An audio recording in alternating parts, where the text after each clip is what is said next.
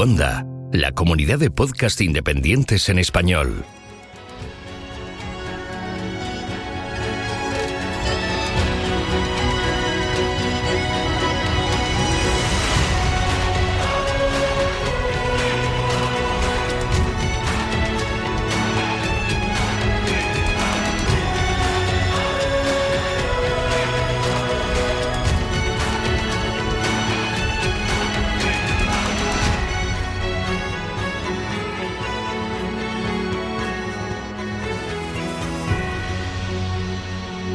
Bienvenido a GeoCastaway.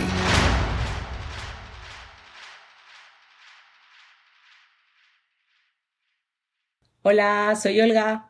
Hola, soy Nieve. Y hoy vamos a hablaros de uno de los temas que más me gustan, los sedimentos marinos. Esperamos que aprendáis muchas cosas sobre ellos, que igual ni habíais pensado.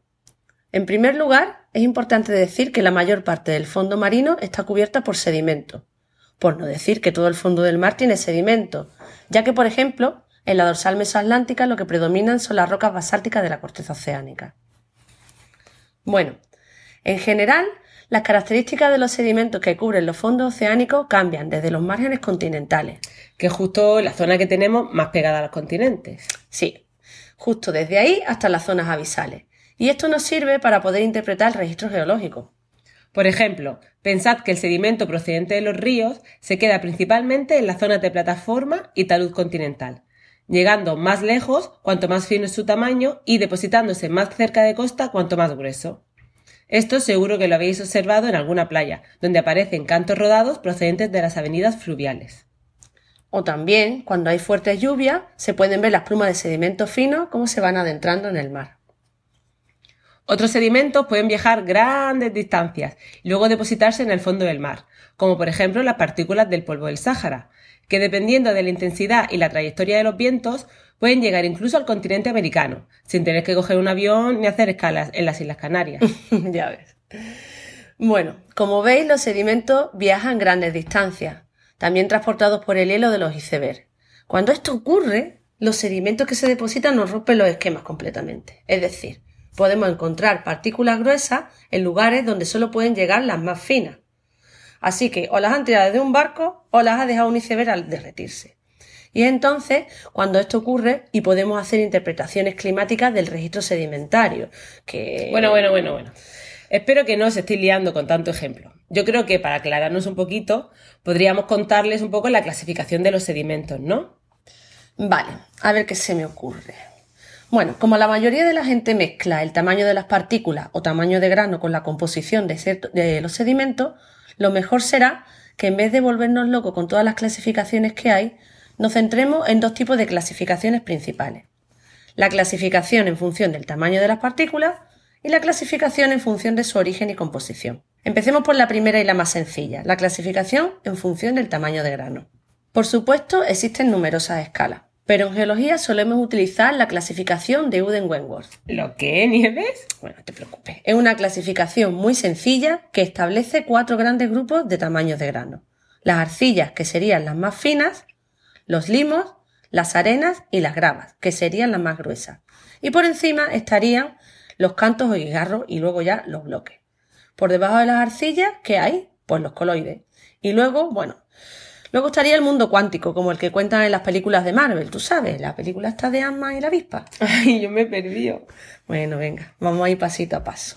Cuando hablamos de las arcillas, la mayoría de la gente piensa en el lodo de los charcos, en los vertederos y cosas por el estilo. Vamos, cosas sucias. Bueno, pues la arcilla está formada por partículas con un tamaño menor a 4 micras. ¿Y eso cuánto es, Nieves? Pues eso es algo muy pequeño. De hecho, el ojo humano no puede diferenciar las partículas de este tamaño y las vemos como una masa. Lo importante es que este tamaño no tiene nada que ver con su composición, así que las arcillas pueden ser silicato o carbonato, da igual. Lo que las define es su tamaño, y para saber su composición habría que estudiar su mineralogía, pero bueno, eso es otro mundo del que hablaremos otro día. Los limos son las partículas mayores a 4 micras, pero menores a 63 micras. Y claro, estas ya casi se ven. Y digo casi porque dependerá de la diostría que tenga cada persona. Cuando juntamos las arcillas y los limos, podemos establecer una clase granulométrica, que es así como se llaman los grupos de tamaño de grano, que podemos denominar fango. Aquí está otra palabra que solemos asociar con suciedad, ¿no? Claro, porque el fango mancha. Pobre fango. A nadie le suele gustar estudiarlo, pero bueno, otro día os contaremos lo que podemos aprender de él. Bueno, en el anterior podcast ya hablamos de si yo de los volcanes de fango, por lo que ya algo sabemos. Pues sí, la verdad que sí. Por encima del fango estaría la arena, que esta ya suena mejor, y a todo el mundo se le viene a la cabeza una imagen, la playa. Pues bueno, la arena estaría formada por las partículas mayores a 63 micras y menores a 2 milímetros, y puede estar formada tanto por cuarzo como por partículas silíceas, conchas, fragmentos de roca y todo lo que tenga ese tamaño. Porque recordar que estamos hablando de la clasificación de los sedimentos por su tamaño, no por su composición. Por encima de la arena estarían las gravas, que son aquellas partículas con tamaños mayores a 2 milímetros y hasta 6 centímetros. Luego ya estarían los cantos los guijarros y por último los bloques, que serían las mayores a 25 centímetros. Pues bien, una vez aclarado que el tamaño importa, vamos a clasificar los sedimentos en función de su origen y composición. De entre todas las clasificaciones que podéis encontrar en los libros y en Internet, nos vamos a centrar en una aplicada a los sedimentos que podemos encontrar en los fondos marinos. En principio, podemos diferenciar entre sedimentos marinos de origen externo o alóctono, es decir, que no se forman en los océanos, y sedimentos marinos de origen interno o autóctono.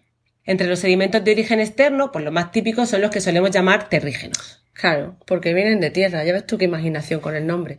Bueno, también se les puede llamar litogénicos, que suena un poquito mejor. Estos sedimentos proceden del continente y pueden ser transportados por el agua, el viento, por el hielo o por incluso aquellos flujos gravitacionales que tienen su origen en las zonas de plataforma continental. Oye, ¿y el material de los volcanes? Pues ese también se podría clasificar como terrígeno, pero por su particularidad y la utilidad para interpretar y datar el registro marino, pues preferimos considerarlos como partículas volcanogénicas aparte.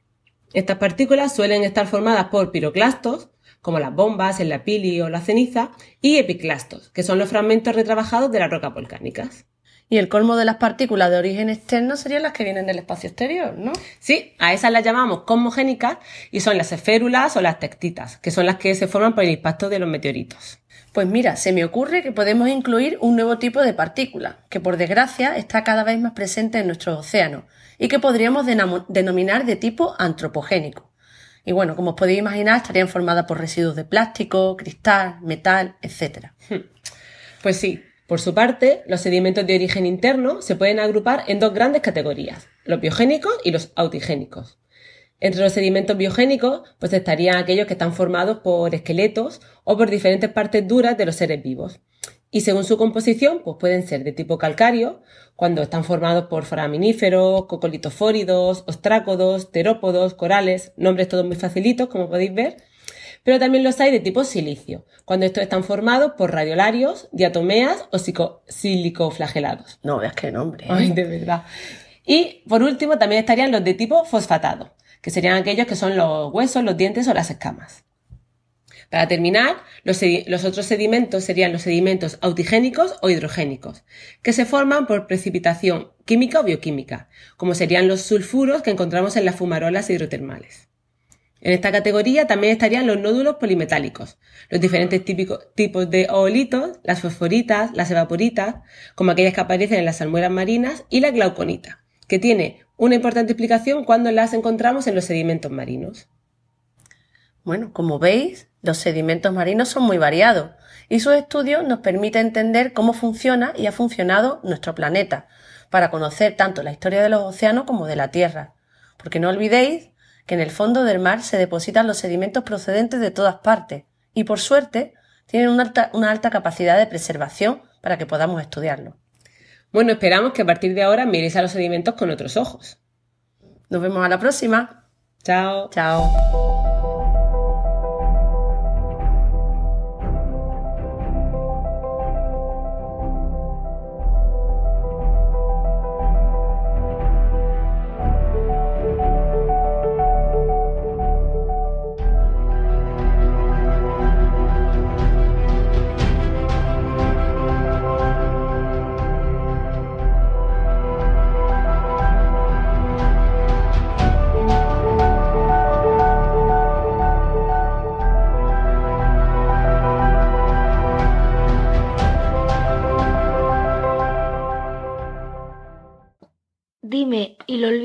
Enséñame y lo recuerdo, involúcrame y lo aprendo.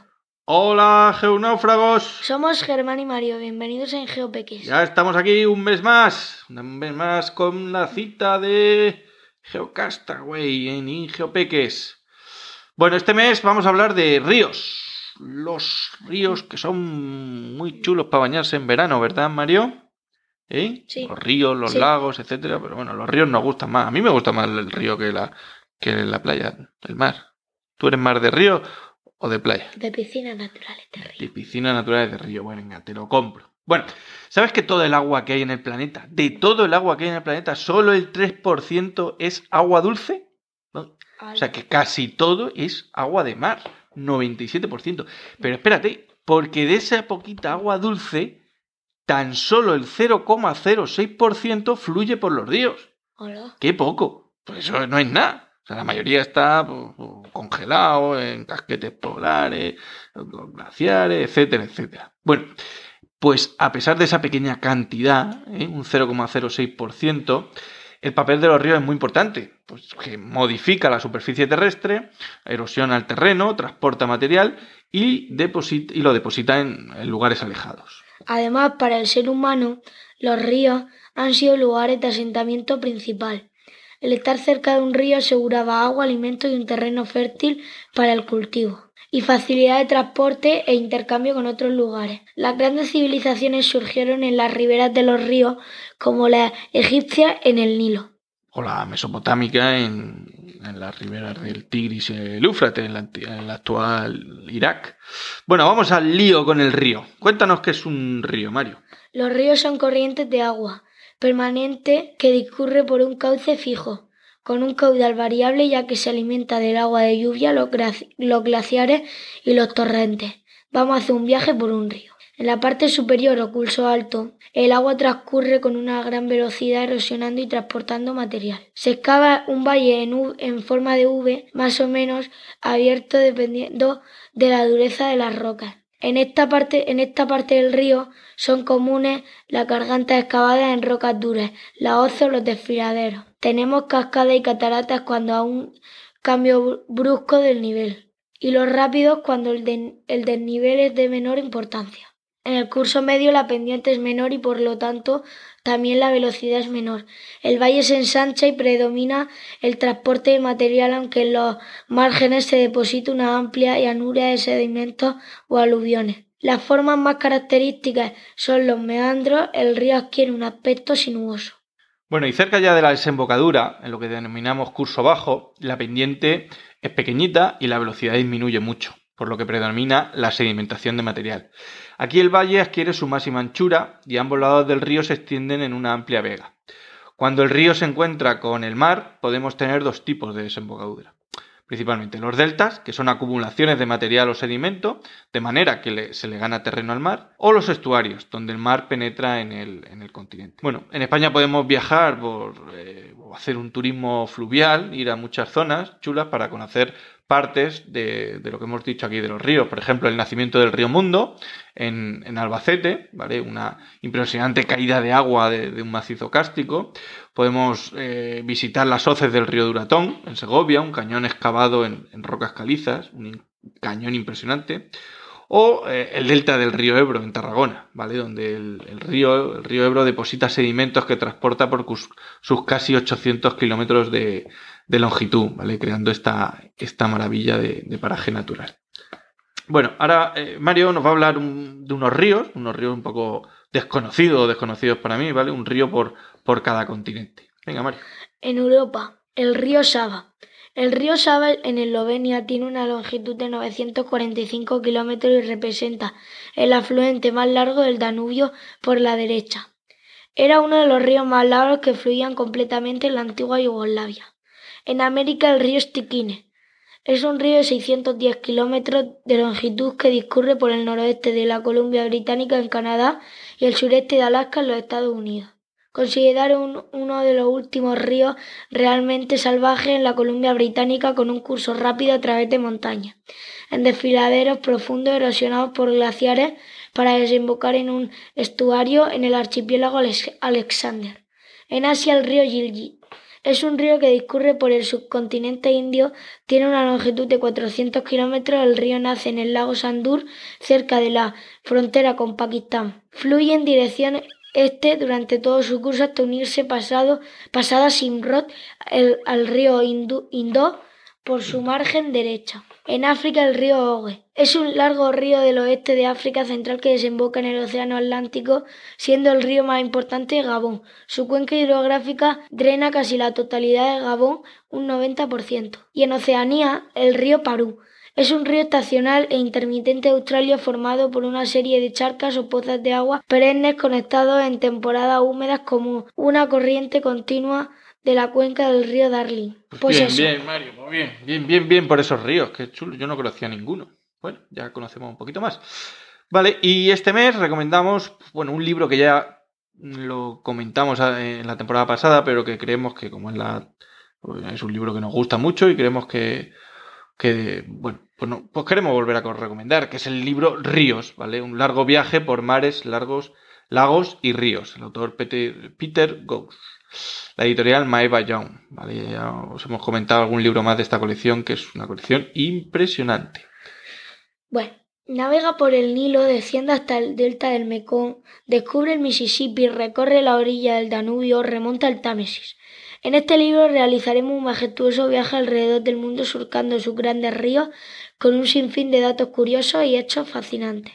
Bueno, os dejaremos varios enlaces en, en la web, ¿vale? Con recursos sobre, sobre ríos y también con, con, el, con este libro, con, donde lo podéis encontrar. Y bueno, con esto, con esto terminamos y hasta, la, hasta el próximo mes. Y Recuerda, recuerda, ponle ponle geología a la vida.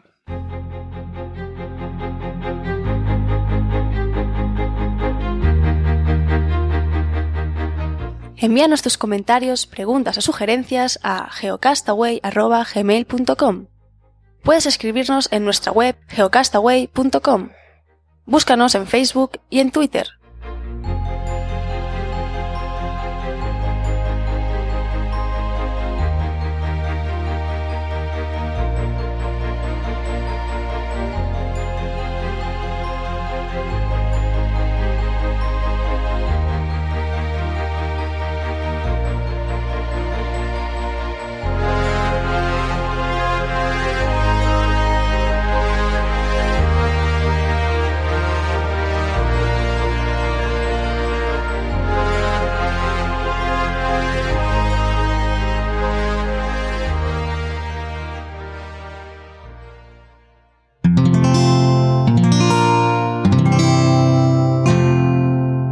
Escuchar más capítulos de este podcast y de todos los que pertenecen a la comunidad Cuonda en cuonda.com.